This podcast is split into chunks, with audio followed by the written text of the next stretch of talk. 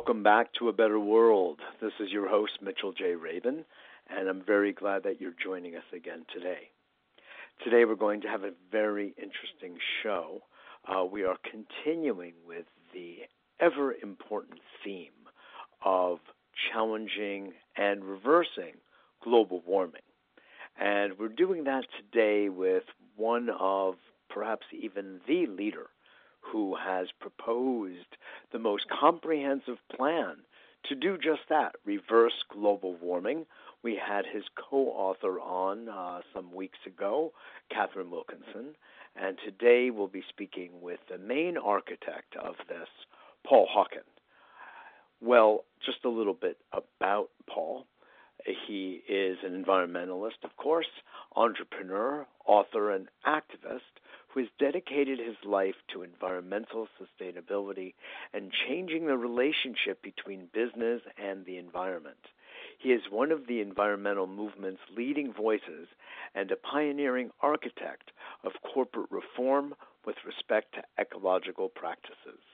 His work includes founding successful ecologically conscious businesses, writing about the impacts of commerce on living systems, and consulting with heads of state and CEOs on economic development, industrial ecology, and environmental policy.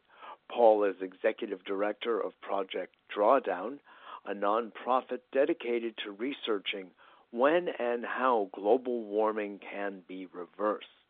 I repeat, reversed. Very powerful. The organization maps and models the scaling of 100 substantive technological, social, and ecological solutions to global warming.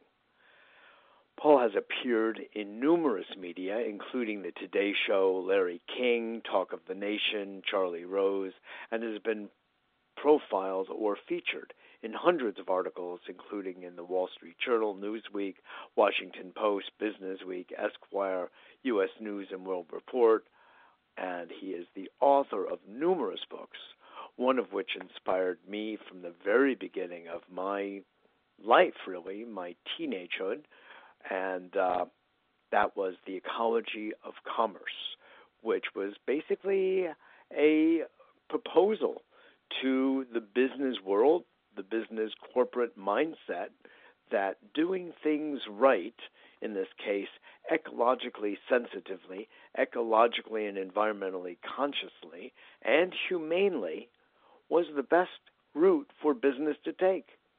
Because when so doing, while it may be a bit more costly up front, goods may have a higher price tag on them the long term was much greater profitability, much greater, and multiple bottom lines, not just dollars. Dollars are important, we all know. But, or wherever you are in your respective countries and currencies, I should say. Uh, but we also have other bottom lines, and that has to do with the health and well being and sustainability of our species, of many other species, on this beautiful planet. So, if one does not recognize that as a return on investment, one is really missing out because that is what supports life itself. So, um, I'm very pleased to have Paul joining us shortly. He's, I can see, running a little late, but uh, I will get him on as soon as possible. So just bear with me while I reach out and um, I'll play a little intro music in the meantime.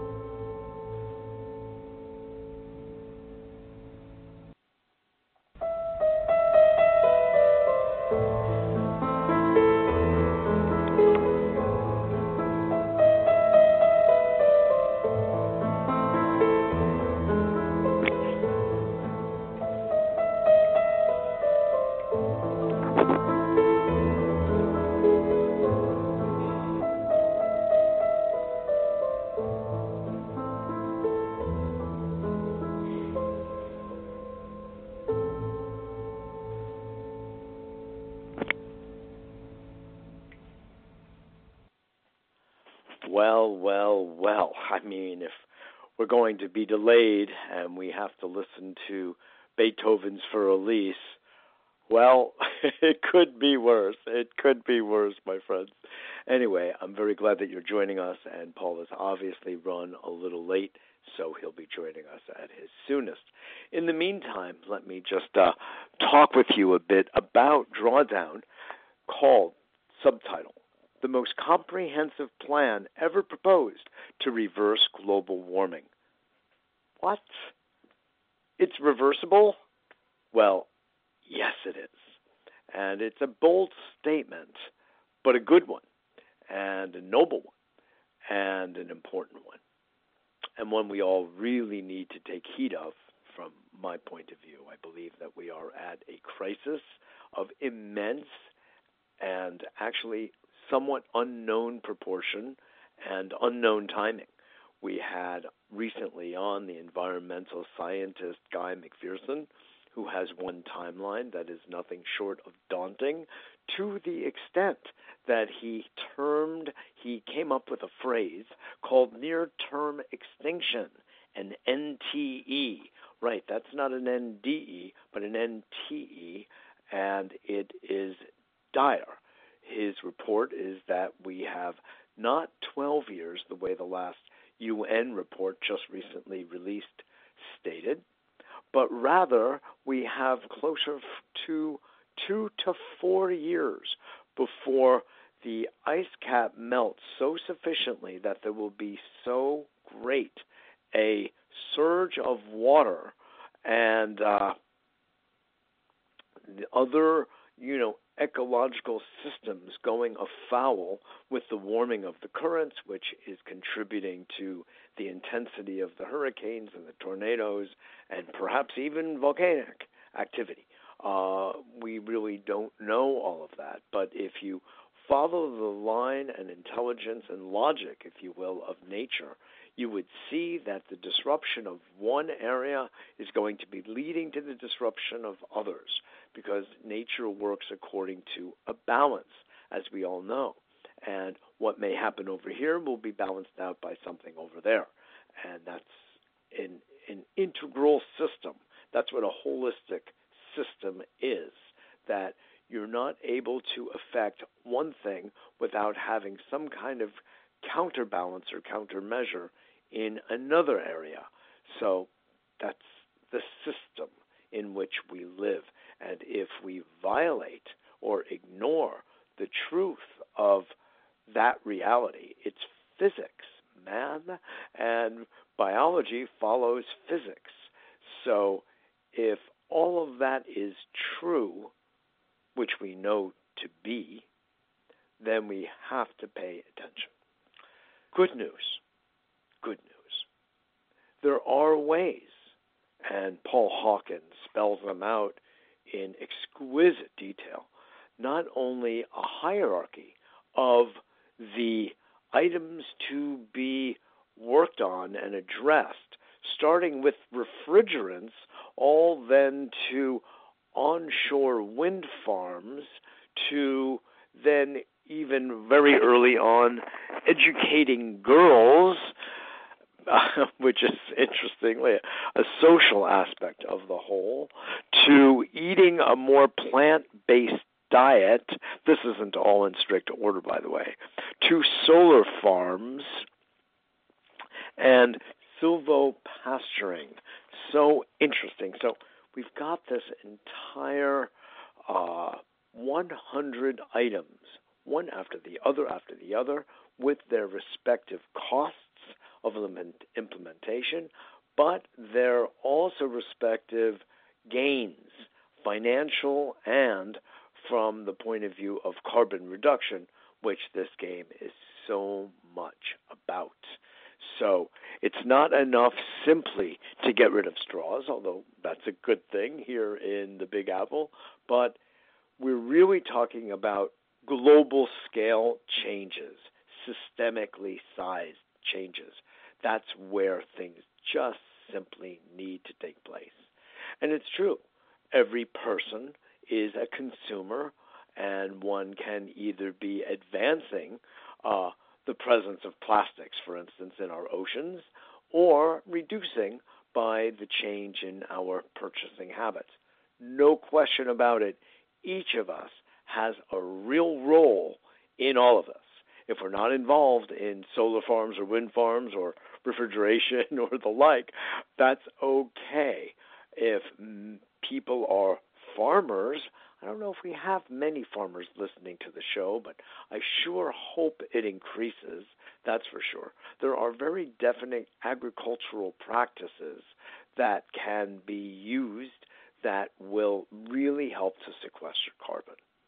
If you remember, I had a gentleman on the show some months back, Jackson Magnick, Madnick, uh, of who has uh, come up with after many years of R&D, 10 years and spending, you know, nearly a million dollars in the research by hiring top-level uh, PhDs from ag countries across the United States to come up with a combination of seeds, many of them ancient, uh, by the way, that when combined in very specific ratio will sequester carbon at the rate of six to eight times the amount that ordinary lawn does. And if you analyze the amount of lawn we have on this planet, on the land masses, of course, you will be startled. So, what appears to be a rather simple and even simplistic or superficial approach to making a difference in carbon sequestration isn't that at all. Just the number of golf courses, the number, ask our uh, current administration, uh, the number of cemeteries, not to mention simply people's lawns across America and Europe and elsewhere in the world.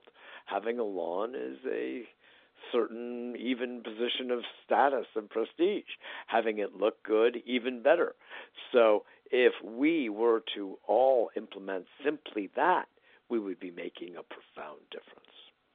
I've been in uh, some contact with a scientist uh, at a leading university in the United States who has come up with a massive way of reducing uh, uh, carbon in the atmosphere, and he is desperately looking for funding. I hate to use that word, but we're at a desperate point in our planetary life, and this is just no kidding around. this is not just like a nice discussion. This is a discussion having to do literally with life and death. But the thing is this it's not necessarily apparent to all in a thunderous kind of way. Funny word I use. It is something that is showing up sequentially and cyclically, of course, but it almost appears invisible to most eyes, sort of like, let's say, the effects of radiation in Fukushima. Well, you can still go to Japan and walk around and carry on with the business at hand, and you won't even smell the radiation, but it's there. And it's affecting the fish, it's affecting all sea life, it's affecting the atmosphere, it's affecting the soil, everywhere in Japan and far beyond. We've seen the effects wash up on our shores in the United States. We have seen highly polluted fish, disfigured fish, and we've seen bizarre pregnancies occur among humans who have consumed uh, Pacific Ocean fish. So we've got the data. It's disturbing. And no one wants to see it. No one wants to talk about it because it's too disturbing. And you don't think I can appreciate that, even though I'm not a denialist? It's true. But it hits us in the gut, and we don't want to see the consequences of our actions and our errors. but in fact, they are all around us, and it's just the way it is. We have to reckon with that. So, oh, wait a minute. It looks like um, oh, I mean, oh, okay, got it, got it, got it. All right. I thought that I was hearing back from Paul, but I see I do voice to text, and so interestingly, it was just recording my own words to you. So he obviously got held up. He shot me an email just this morning saying that he would be available uh, this morning if I were able to put this together, and I was, and yet something must have come up on his schedule last minute, which, which has prevented him from getting on. Although I am going to reach out one more time, so if you don't mind, a little bit more music, and we will go from there.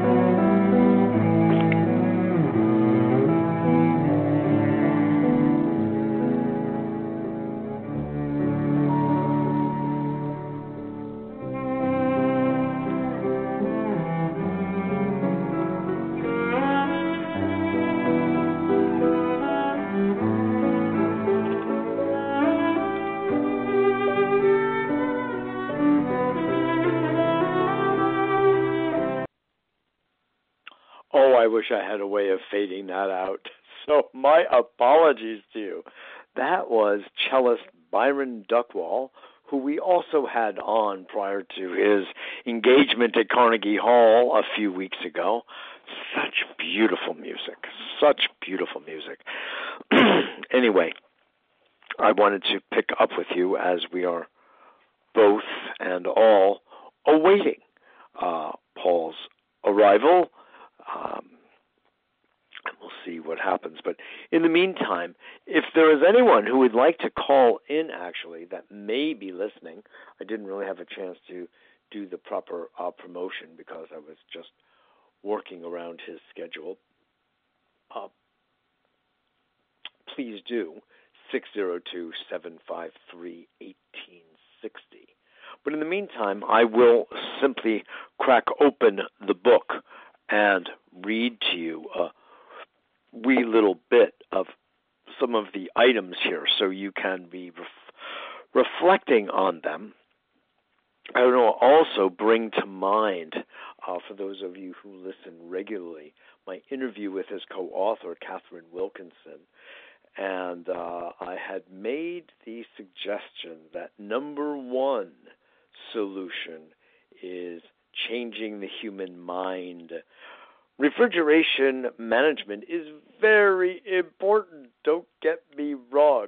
But if you do not change the mindset of the human who has orchestrated so much that has led to this this crisis called global warming, then we haven't accomplished what we need to. It's when this mind changes and by the way gets excited about the change, about the awakening, sort of like in that beautiful song, Amazing Grace. And now I see. I was blind and now I see. Wow. That is the kind of thing we need for people to see right here. That we are all part of this situation that has been so largely human created. And that's the odd thing when it comes to discussion about climate change with certain individuals, some of whom actually have acquired a tremendous amount of power in this world, human power, uh, worldly power. And that is, we all know that nature works in cycles. There is no refuting or disputing that point. It, of course, works in cycles. The seasons are the main example, and everything else. It's just the way it is. There have been heating cycles, there have been cooling cycles, there have been freezing cycles. This is part of the natural order. However, polluting the atmosphere, polluting the water and the soil, as we have done in the last 250 years, I would say, since the Industrial Revolution, so called, uh, the damage that humans have been causing through its polluting practices has been disrupting the ecosystem's natural way. And by so doing, we have essentially trapped a vast volume of carbon dioxide in our atmosphere, and based on physics, it cannot escape.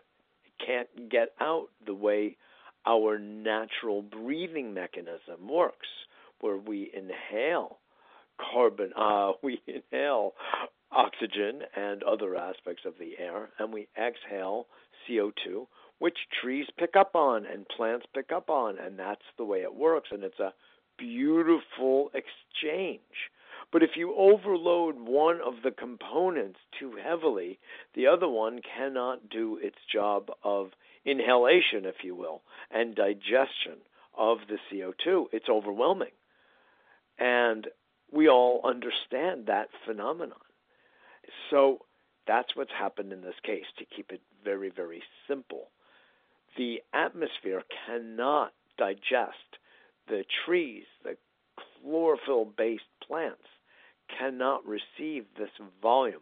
Not to mention, we're deforesting left, right, and center. It's tragic. So there are even fewer trees to be doing the inhalation of the CO2. So you see, it's another vicious cycle and circle that we have created.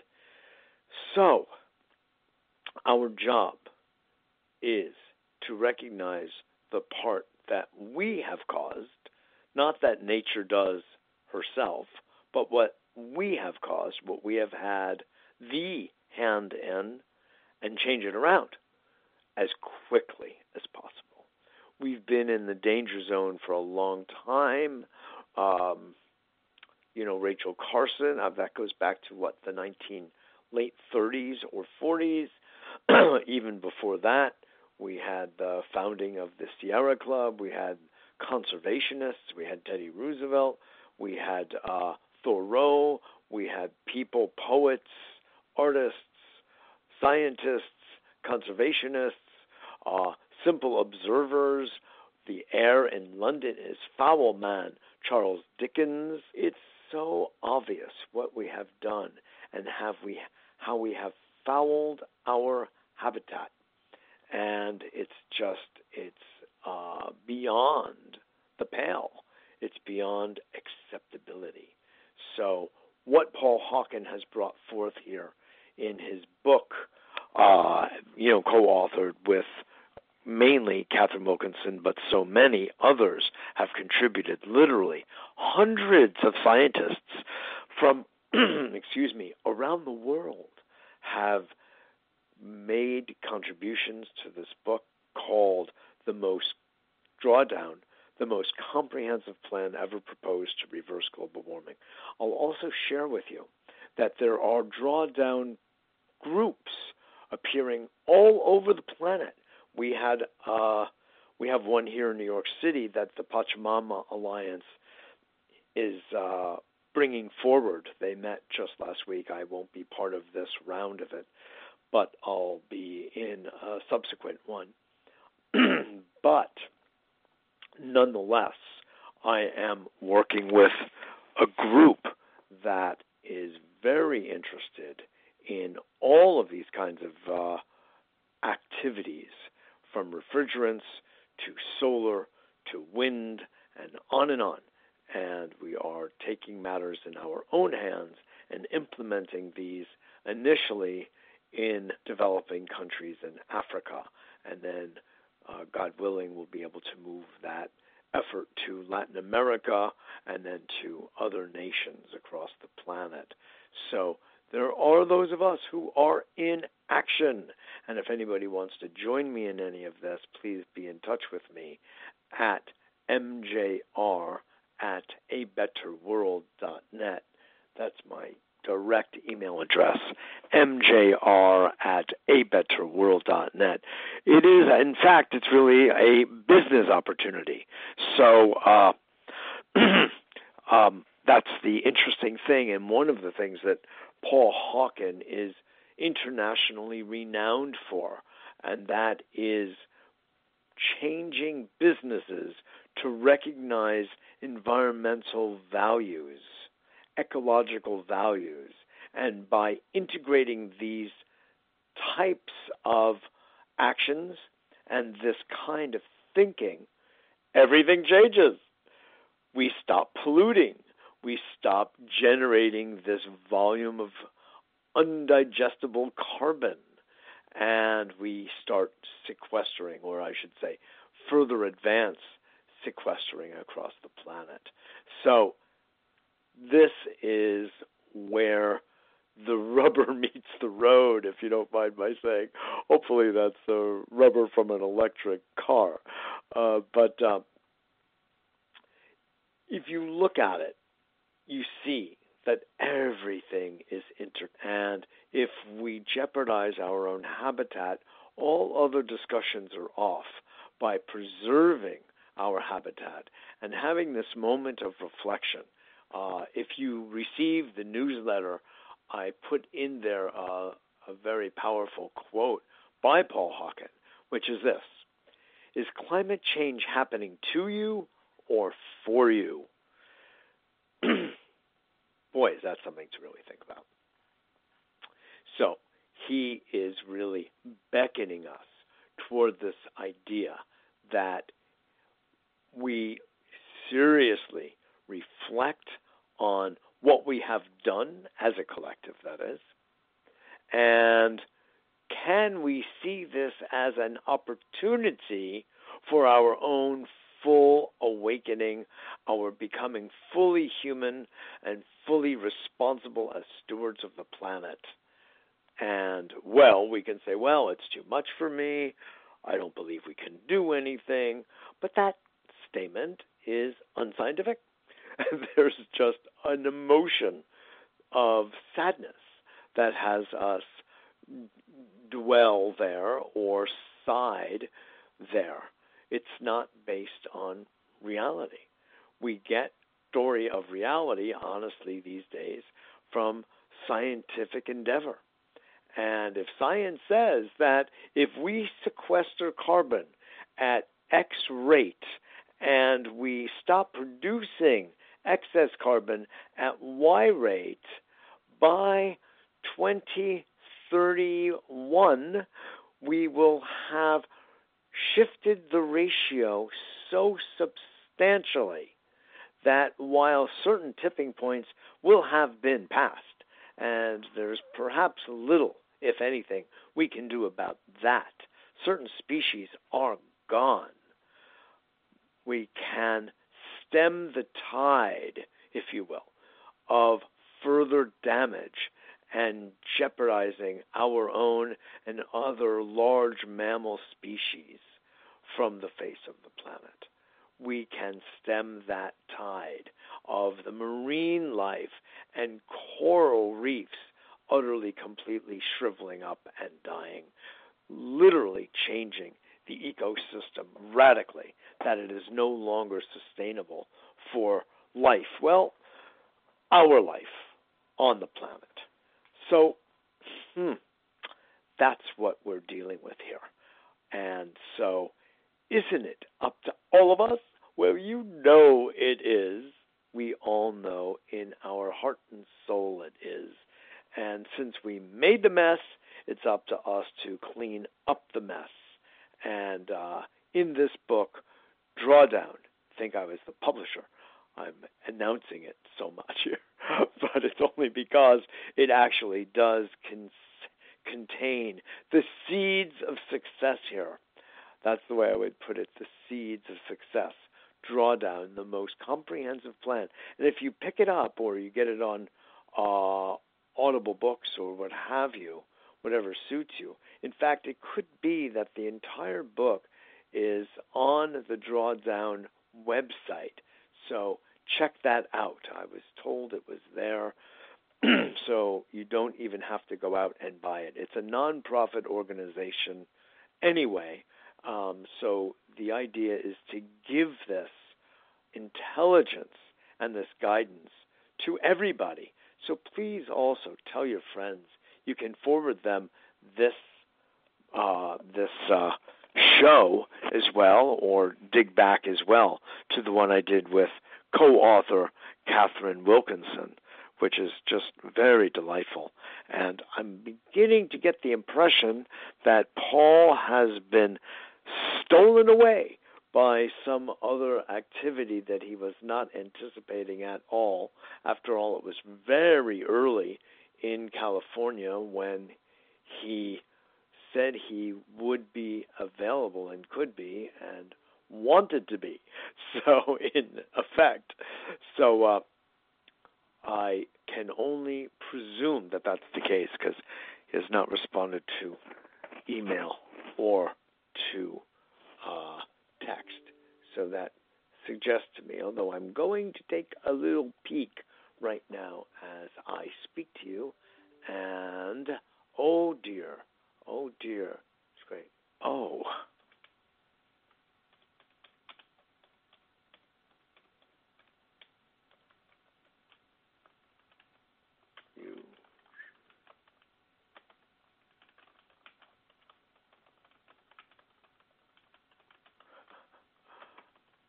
I'm so sorry for that interruption of our flow here at A Better World Radio, but I thankfully I can type very quickly.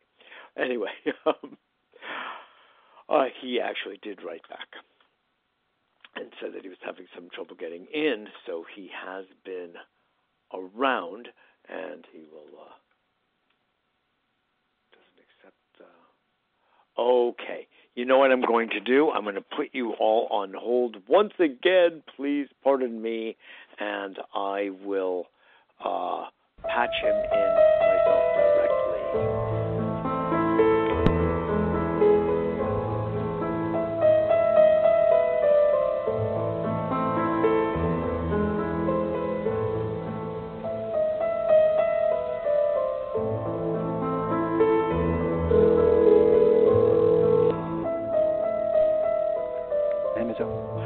Hello, Paul.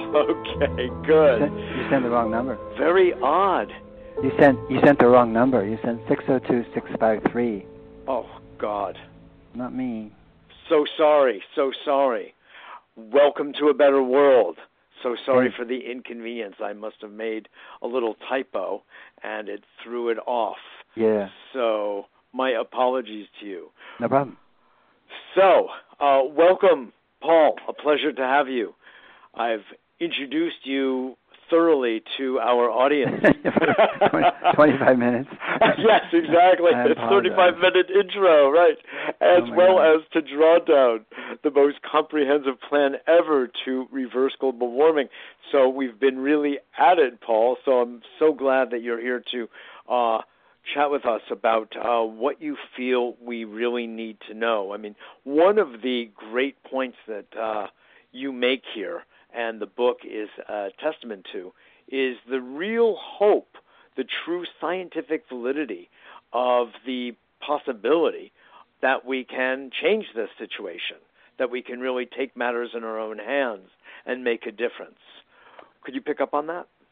Well, I mean that actually was the purpose uh, of Project Drawdown was to see where do we stand.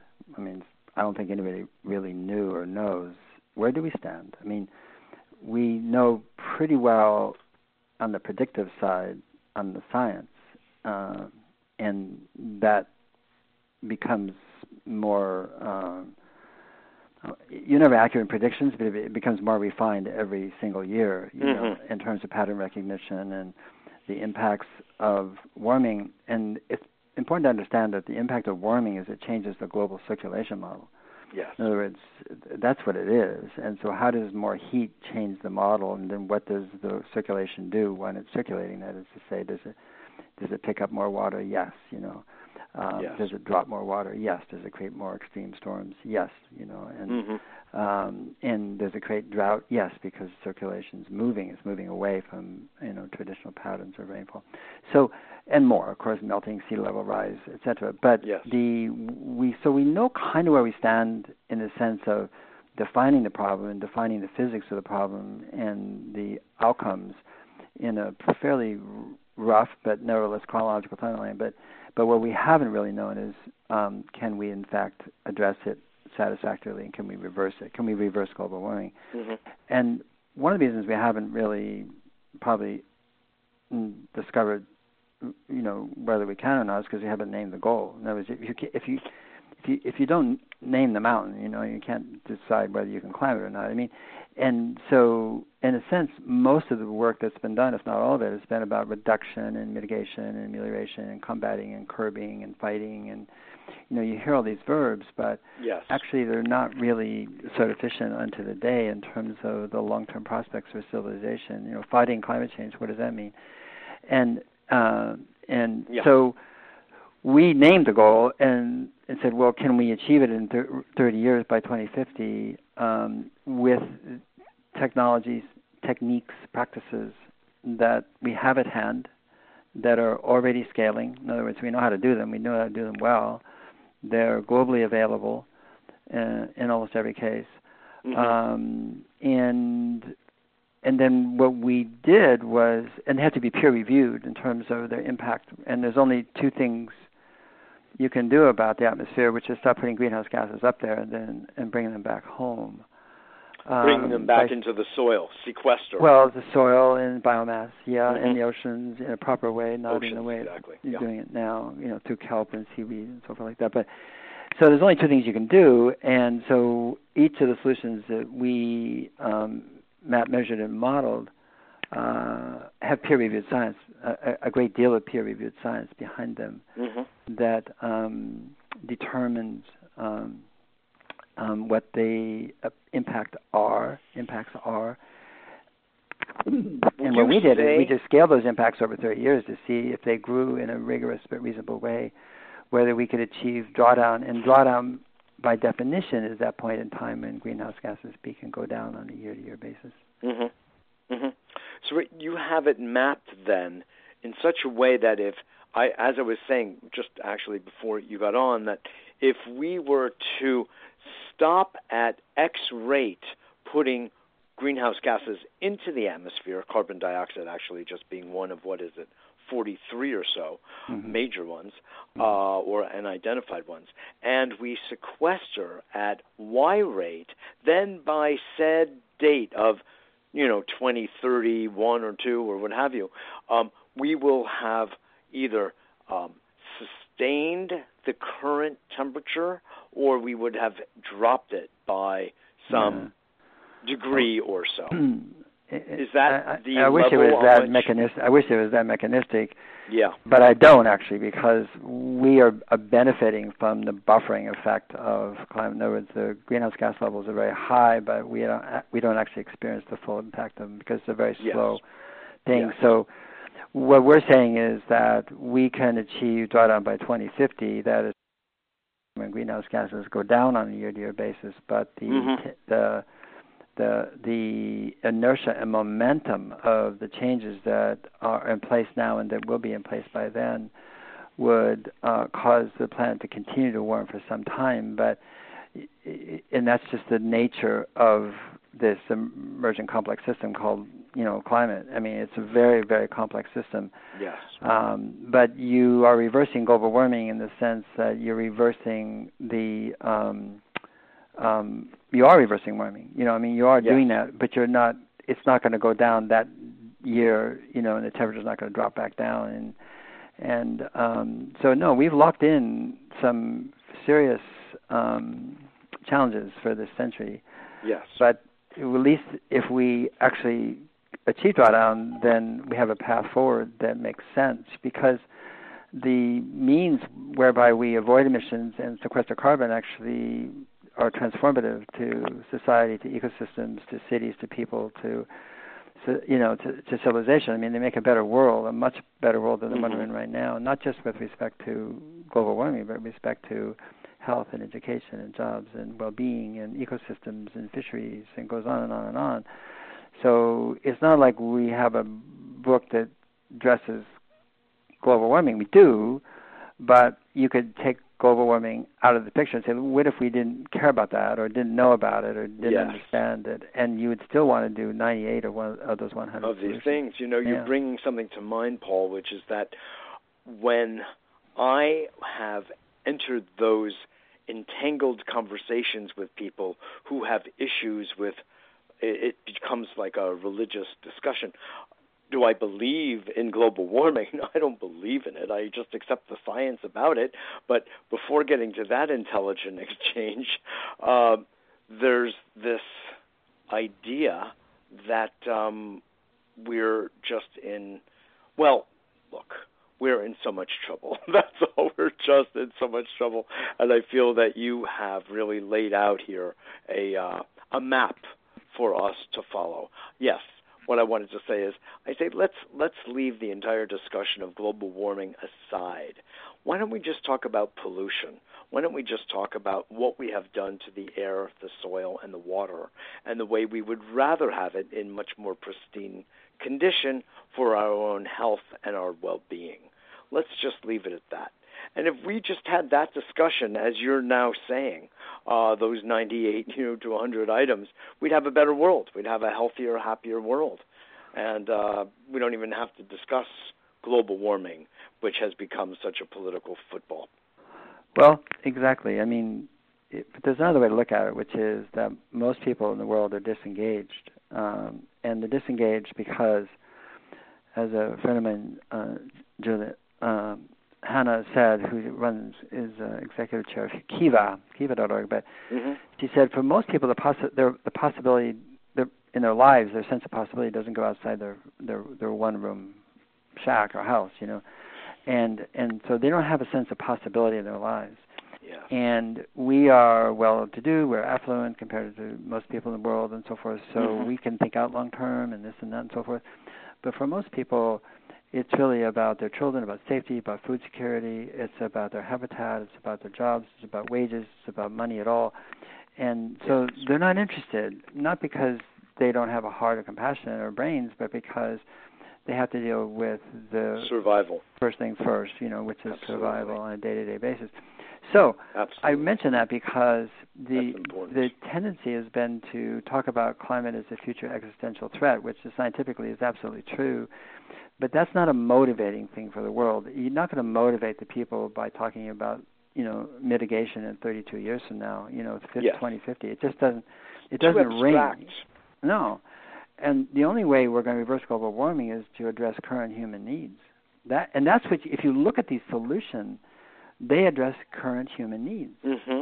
And and so it's the the next book that's coming out is called Regeneration: How to Create One Billion Jobs. And mm. what what we're saying is that when you make a, an economy more complex in the sense of it being more sensitive to both sky, earth, and water, to people, place, and culture, what happens is that um, all the outcomes change in terms of health, in terms of education, in terms of economic polarization, in terms of power, in terms of all those things change in a really really beneficial way.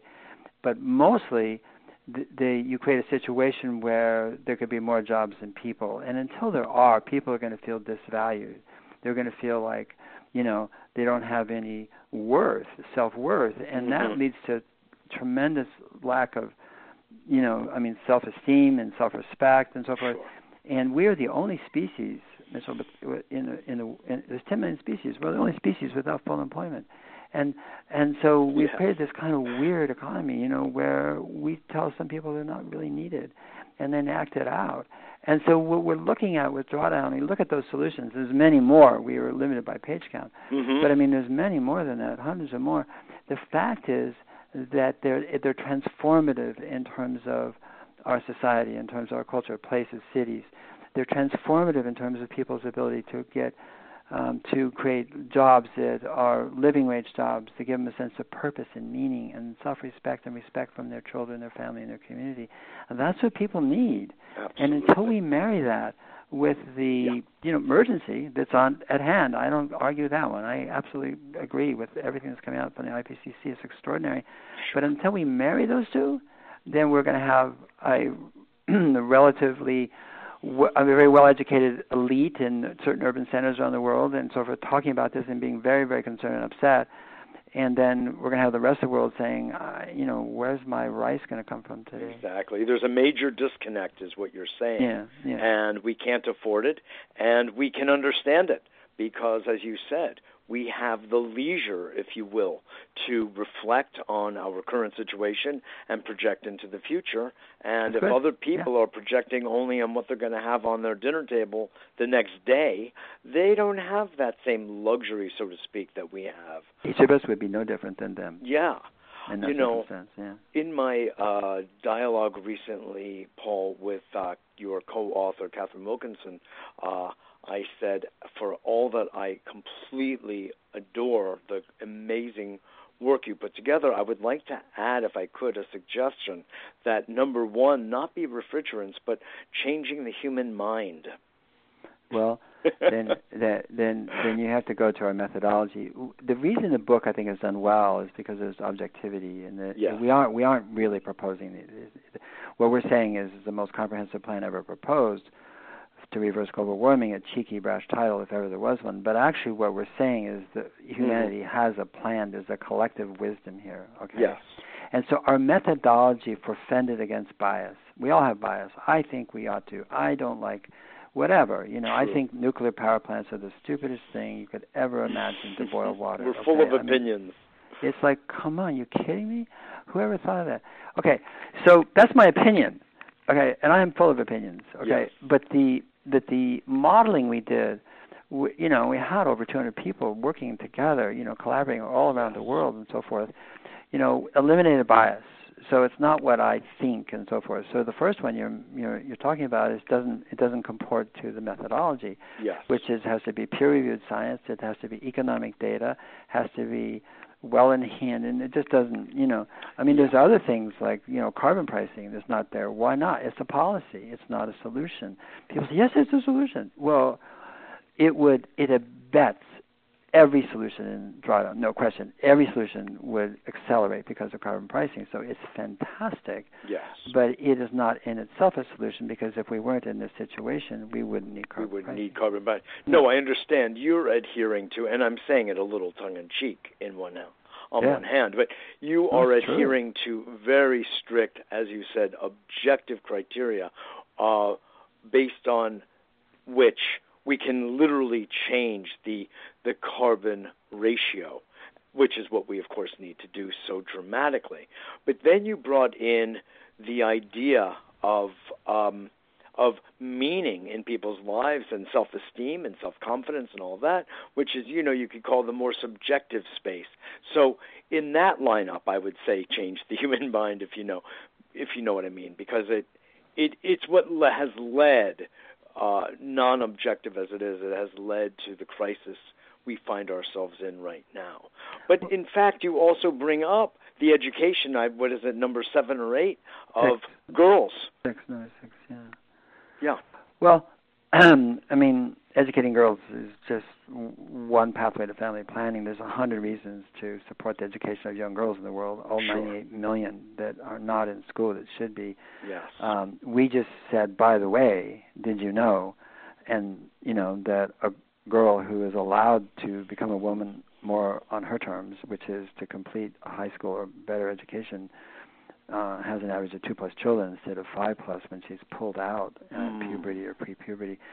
So I mean, we just that's that's the UN has known that. For, uh, you know, there's the UN numbers of that fact, or uh, has been known Yes. for 40 years. This is nothing new. We just said, hey, You know, right. you put two and two together, and and that right. is a type of family planning. The other type of family planning is family planning clinics. You know, for women who um, uh, available to women everywhere for their reproductive health and well-being, and um, so you you put those two together and uh, you have the number one solution. It'd be the empowerment of uh, girls and women is the number one solution. It trumps refrigeration. So it depends yes. how you look at it. We're not into number one so much. You know, it's like if number three is food waste. If you calculated, which we cannot do, the methane emissions from food that's landfilled. Mm-hmm. Uh, it's called methanogenesis, and methane is 28 to 34 times more powerful in its green uh, global warming potential than CO2. Yes. That would be number one, you know. And then,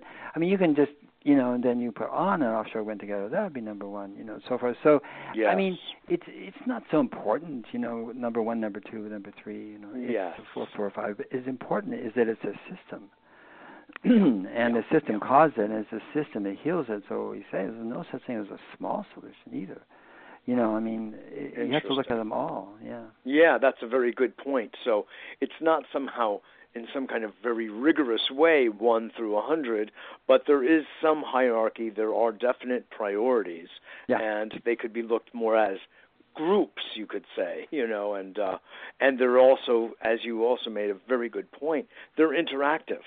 Yeah. So if we were to remove, if we were to really address even refrigerants, we would see, you know, a calculable change in um, in the methane and the, you know, the uh, the uh, yeah, carbon right. footprint.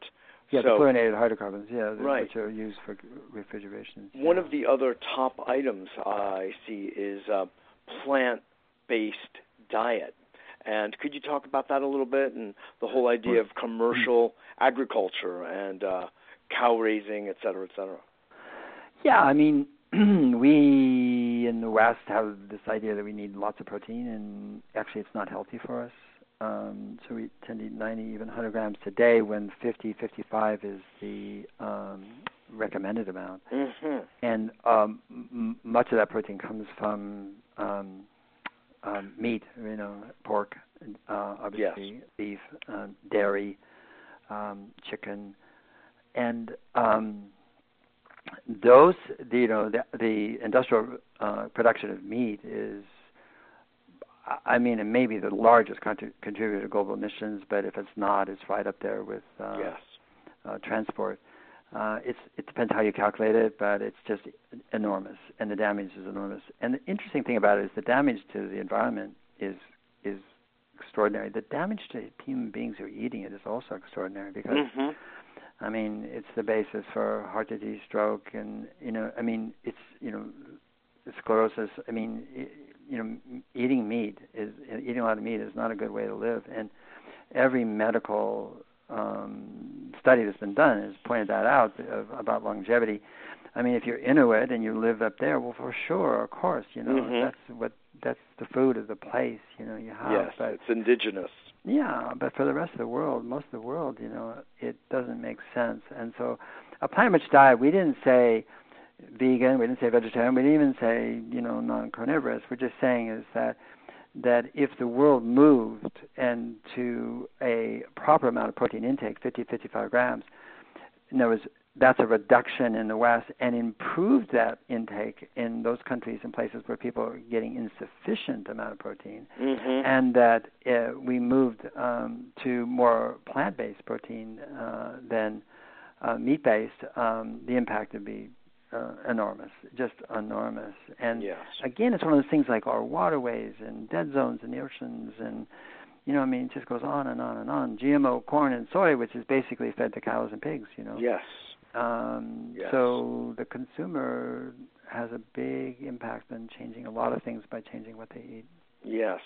Now, do you draw a distinction, Paul, between commercial, industrial um, cattle farms, pig, poultry, etc. And let's say, you know, you said that most people don't uh, leave the habitat of their their little hut or shed or small home. Let's say if we're looking at developing countries across the planet, uh, that have their own few chickens, or if they're considered wealthy, they have a cow or a, a few pigs. So, are you at all making a distinction between that kind of natural uh, habitat for animal husbandry and we, the industrial? Yeah, um, we um, are talking about CAFOs, confined area feeding operations, where uh, meat is industrially produced. Actually, we also have you know managed grazing or pulse grazing, or there's no yes. of terms for it, you know, but where you know animals are grazed, you know, the way they ruminants naturally uh, mm-hmm. um, graze, which is they're migrate they're migratory, so they don't stay in one place. Mm-hmm. We have you know that solution as well, and that actually is a restorative uh, solution in terms of the, the, the climate. And, yes. And so.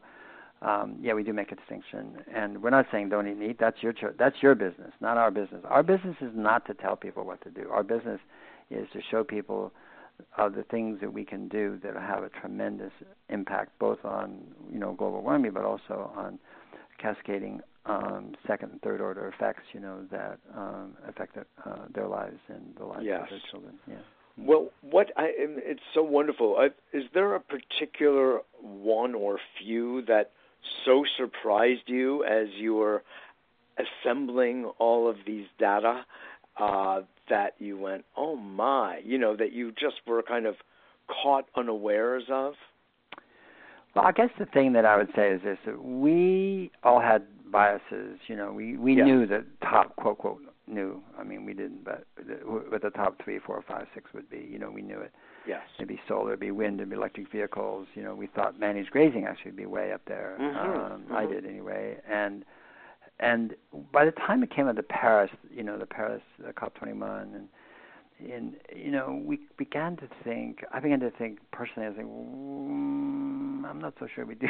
you know, uh-huh. and I I actually teased friends who went there, and I said, ask anybody if they know the top five or ten solutions to reversing global warming. Uh-huh. Not in order, not in order. Just you know, it doesn't matter, yeah. random, but. And everybody, and I started to ask people, and no one knows. No one knew. No one oh, knew then. So here we are, at that time, 27 years into the IPCC Intergovernmental Panel on Climate Change report, yes. and there wasn't one person in the world that could name the top five or ten solutions. Now you can go back and push back on data and argue it just like I did myself, you know, in terms of well, this could be a number one, that could be number two, but they're all up there. Mm-hmm. I mean, you know, in yeah. some form or, not, uh, form or another. And it's just to me what we discovered is just so astonishing that after you know all these years we didn't know. And so for me the whole darn thing was a surprise. Refrigerant management being number one and yes. reduce food waste number three and plant rich diet number four tropical forest five educating girls six you know. Right. Silvopasture number nine. You know, people don't even know what it is you know. Right. And um in and fact eight, why don't you tell us?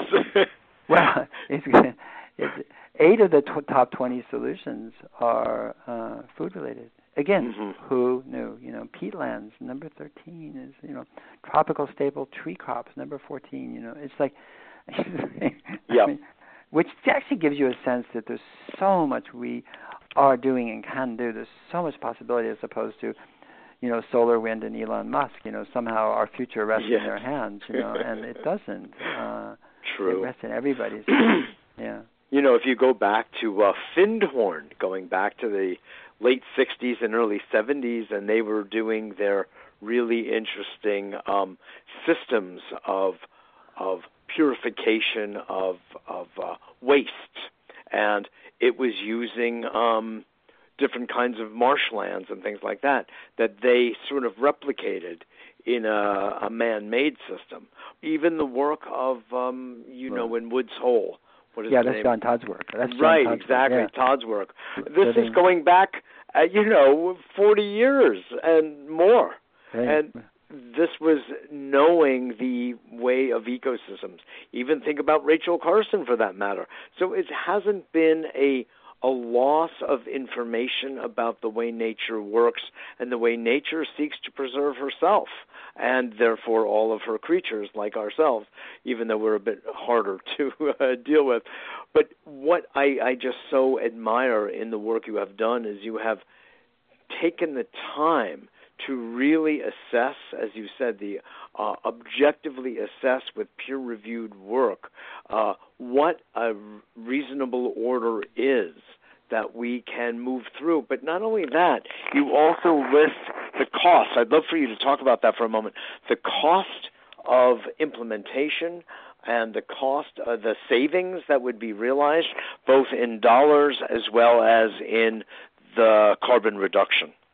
I will. I have uh, two more minutes though because. Oh, okay, fine. No, no, I'm sorry because we're late and I have another interview. Yes. Um, um, I apologize. But I do have one other question. No, it was my uh, fault. I went back and I saw question? I hit a typo. My apologies to you. Which is your most important question? Ask, ask okay. Well, I wanted to hear a bit about, um, you know, about the the cost, but I actually wanted to also just ask you because you're you're on this massive effort. You're going to be speaking at Omega Institute in uh, Rhinebeck, New York, coming up. You're you're going far and wide with this. How does it feel inside you to be the author of all of this? And do you get any time to rest? Do you have do you ever get thrown off your course? What is sort of the personal aspect of what it is you're doing? Well, one aspect of it is to do it as a collaboration, so that I don't, I don't feel like we're I'm not, I'm not in the mood. I don't think the world's in the mood for you know white male charismatic vertebrates to be right to people what tell people what to do. I and love so, that line of yours. Yes. And so I felt I felt like from the very outset, you know, it was a, we are, it's a listening and a, and a sharing and a collaboration of really intelligent people all over the yes. world from 26 countries and six continents and and uh, half PhDs, almost half women, and not quite, but still. So we were very careful to set this up in a way that was, you know, a, a we instead of a me. Yes. And so that it, it really isn't about me. The edit, the the publisher, my publisher for 30 years said, okay, you have to be on the cover. And I said, I want everybody on the cover. No, no, no. so I mean, I'm on the cover, and I did write a lot actually, and I just put editor instead because I didn't yes. want author. You know, I mean, I didn't I don't. I, I really wanted people to to see that this is something that we, not only we that are directly involved with the Project Autumn, but we in a larger sense is, can do. And um, what's really edifying about it is not so much anything about me, you know, because I've just hired a new ED. I replaced myself as of October one, mm-hmm. and um, in in that that spirit, you know, mm-hmm. and I want to go, go continue to write and research and speak, but but um, not to be the head of the organization, you know. And sure. that, that what's edifying is just the, the uptake around the world. I mean, even the the Omega thing, which you probably discussed, you know, the Drawdown Learn thing on Omega this weekend. Yes. I mean, there's 40 live streaming satellite organizations in the world around the world that are going to be, you know. Oh. Uh, you know, and it's streaming out, and and already Laura Weiland of the Omega says she thinks we'll have hundreds next year. They're going to repeat it next year mm-hmm. because of the hunger that there is in the world to learn and oh to my, act. That yeah. is so beautiful. Yeah. Well, Paul Hawken, thank you so much for being on today. You've been a real hero of mine for so many years, and Mitchell, uh, thank you. I'll come back anytime you want. Okay, great. Okay. I'll be. You'll be hearing. I'll make up me. for the loss. Of okay, time. great. I appreciate that, and so will the audience. Okay. Thanks so much, my friend. Thanks, Mitchell. See you soon. You Bye. got it. See you soon. Bye bye now. Stay with me for one moment.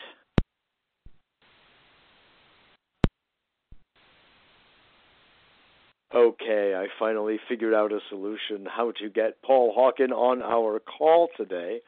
So uh, it was my fault, folks. It should be said. I saw that I had made one typo in the phone number, and uh, that led to my lengthy introduction of him, where during which I was able to extol his virtues and uh, uh, express my appreciation of his uh, excellent work over the course, literally, of decades. And uh, this kind of leadership is of such value. And he made so many good points just now, but just to reiterate one uh, that he made about most people in the world are truly on a level that they are concerned about their meal next day, you know, or even later in that very same day. Uh, they don't have the means of self support, of sustaining themselves and their families. And this is so much a problem. And without which addressing, we really don't have the movement that we need to make a huge, huge, huge difference. We need to have everyone in some capacity involved. So, uh, just uh, the fact that people's sense of self esteem and self confidence and usefulness, we all want to feel that we have a usefulness in this world out of which we generate our own sense of purpose and meaning. I mean, I talk about this all the time to my students, my listeners, and my uh, clients because this is the heartbeat of our lives. As he also said, we're the only species that has an unemployment rate. I first heard that idea expressed in the film Urban Roots about a group of um, uh, economically uh, challenged people, largely black, in Detroit after the mass exodus of the auto industry, started growing uh, lettuce and tomatoes and peppers in public parks and on the lawns of foreclosed properties, abandoned sites.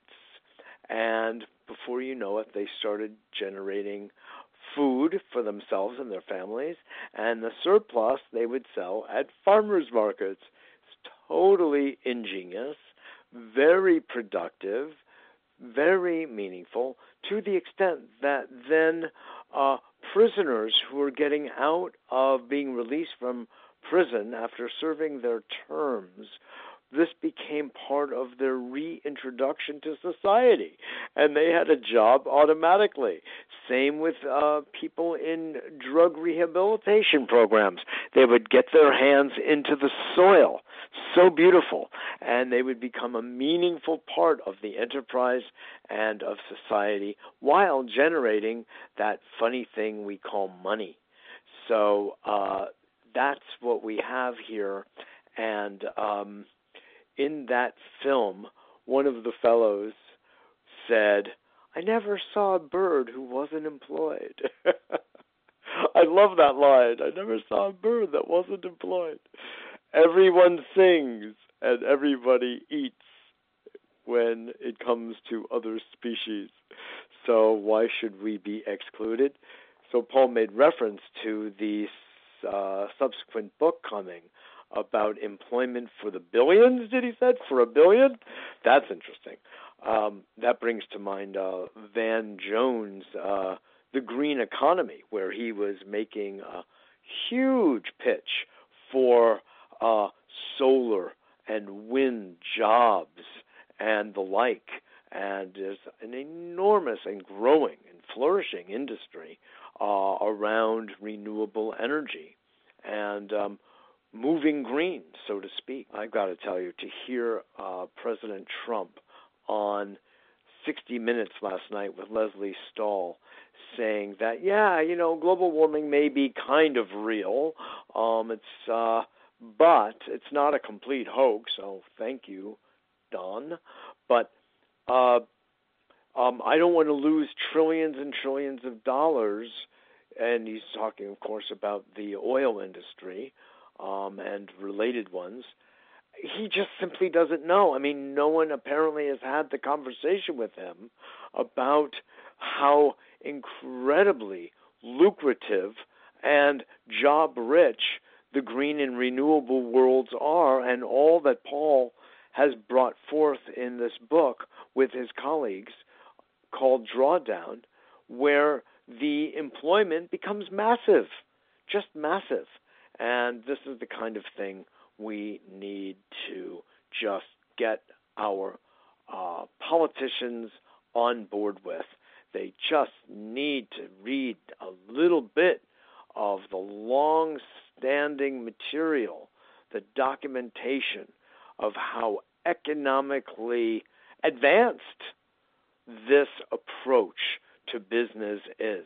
As I made reference earlier to Paul's book, The Ecology of Commerce, which was what turned was very influential on me. I had already actually, as a teenager, began connecting the dots about doing things right. I was already demonstrating at age 14. My father had to drive me to the uh, demonstrations in Bridgeport, Connecticut, where the smokestacks were running wild with our air, um, and I was aghast, just simply, simply put, just aghast. It wasn't that I knew the science; I just knew the sensory experience of seeing black smoke instead of, you know, just you know, fresh air, and I smelled it so it doesn't take a rocket scientist to see that we're doing something far from healthy, far from normal, far from natural. So that could be enough impetus. One doesn't have to read a science book to to know this. We know it inside our sensory experience. We have that kind of intelligence, folks, and that's part of our survival.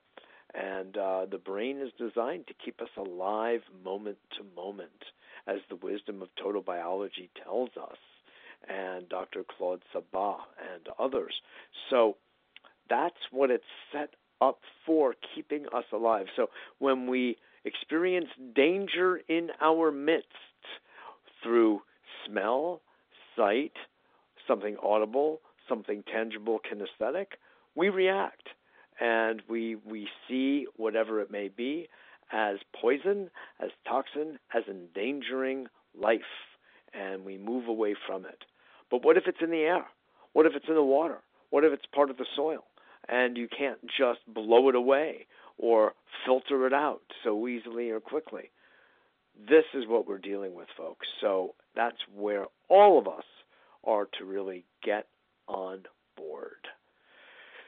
So I want to just thank you all for listening today, and I'm so sorry that uh, Paul was delayed on uh, getting on with me, um, and it was my error. So again, my apologies, but I sure hope you enjoyed the time that he was on with us, and certainly we will have him back again to further explicate uh, the points that we can all have a role in um, engaging in. And I definitely I recommend that you go to the Drawdown Project Drawdown website and look into it yourselves and see how you can. As he was saying, that uh, there are going to be 40 satellites hooked up through Omega live streaming to all corners of the planet. So this is a big and growing movement. And now you know of it through listening here on A Better World to its two primary uh, authors, co authors, Katharine Wilkinson and today Paul Hawken. And there will be more, folks, I assure you. As I also mentioned right before Paul joined, is that there are drawdown groups popping up everywhere of people getting educated and then people implementing as best they can within their scope the actions needed uh, for sequestering, as he put it, there are two actions.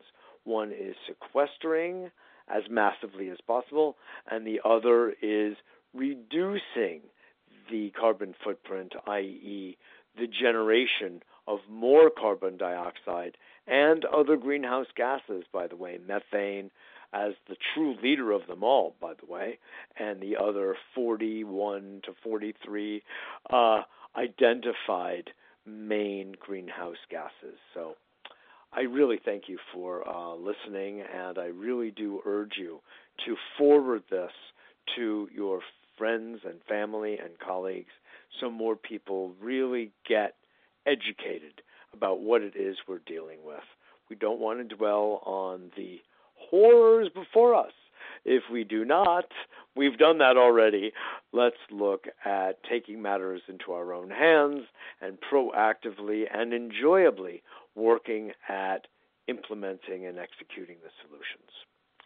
So, on that note, I want to just remind you all that a Better World is also a nonprofit organization, and your contributions and investment in a better world is so appreciated contact me at mjr at abetterworld.net for information about how to go about that.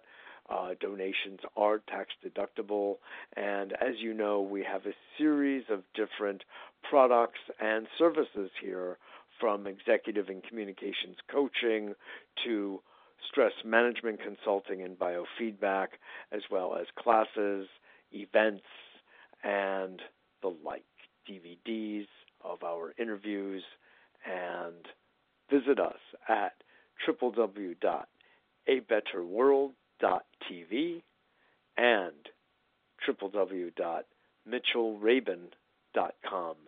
M I T C H E L L R A B I N dot com. Thanks again for joining, and I look forward to seeing you all next week.